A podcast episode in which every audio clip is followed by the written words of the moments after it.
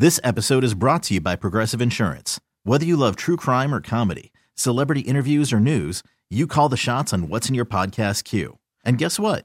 Now you can call them on your auto insurance too with the Name Your Price tool from Progressive.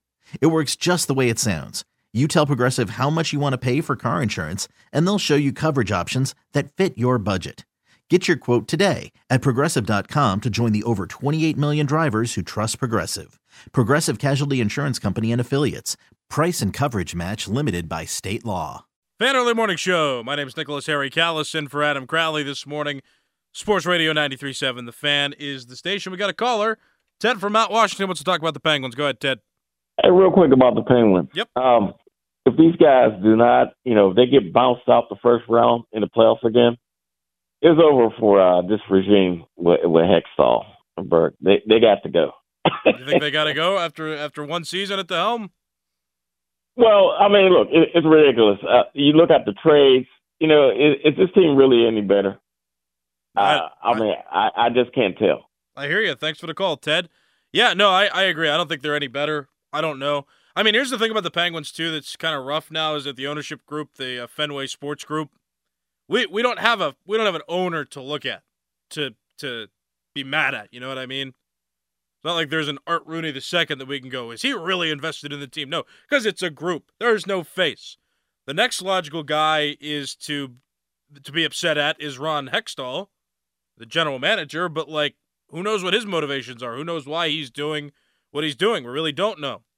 Now, I said this yesterday too. I want to lower my expectations of the Penguins this season because anything better than a first round exit gives us hope. I mean, I think that they're likely to be a first round exit if they make the playoffs again because they're not any better. But that's the thing about years past to now is that we get caught up in disappointment because we know what this team could be. And especially last year when they went up 3 to 1 to the Rangers, had to win one more game to get past the first round and they blew a 3 to 1 series lead. So, I agree. I don't think they're any better, but I'm also lowering my expectations. Like this team is streaky. This team, we're not expecting this team to win a Stanley Cup. So, for me, it's it's about lowering expectations. Lower your expectations of this team. This team's not going to make it out of the first round, even though it's it's making its way into the playoffs right now. The Penguins, uh, barring some catastrophic fall, moving through spring, they're they're, they're probably going to make the playoffs. They just got to keep on pace or or keep the winning streaks with the losing streaks. But I I mean, for the most part, though, it's it's it, it- my expectations are lowered. I don't have expectations. I think that they'll be a first round exit if they make it. And that's what I'm going with. And anything better than that will be a pleasant surprise for me.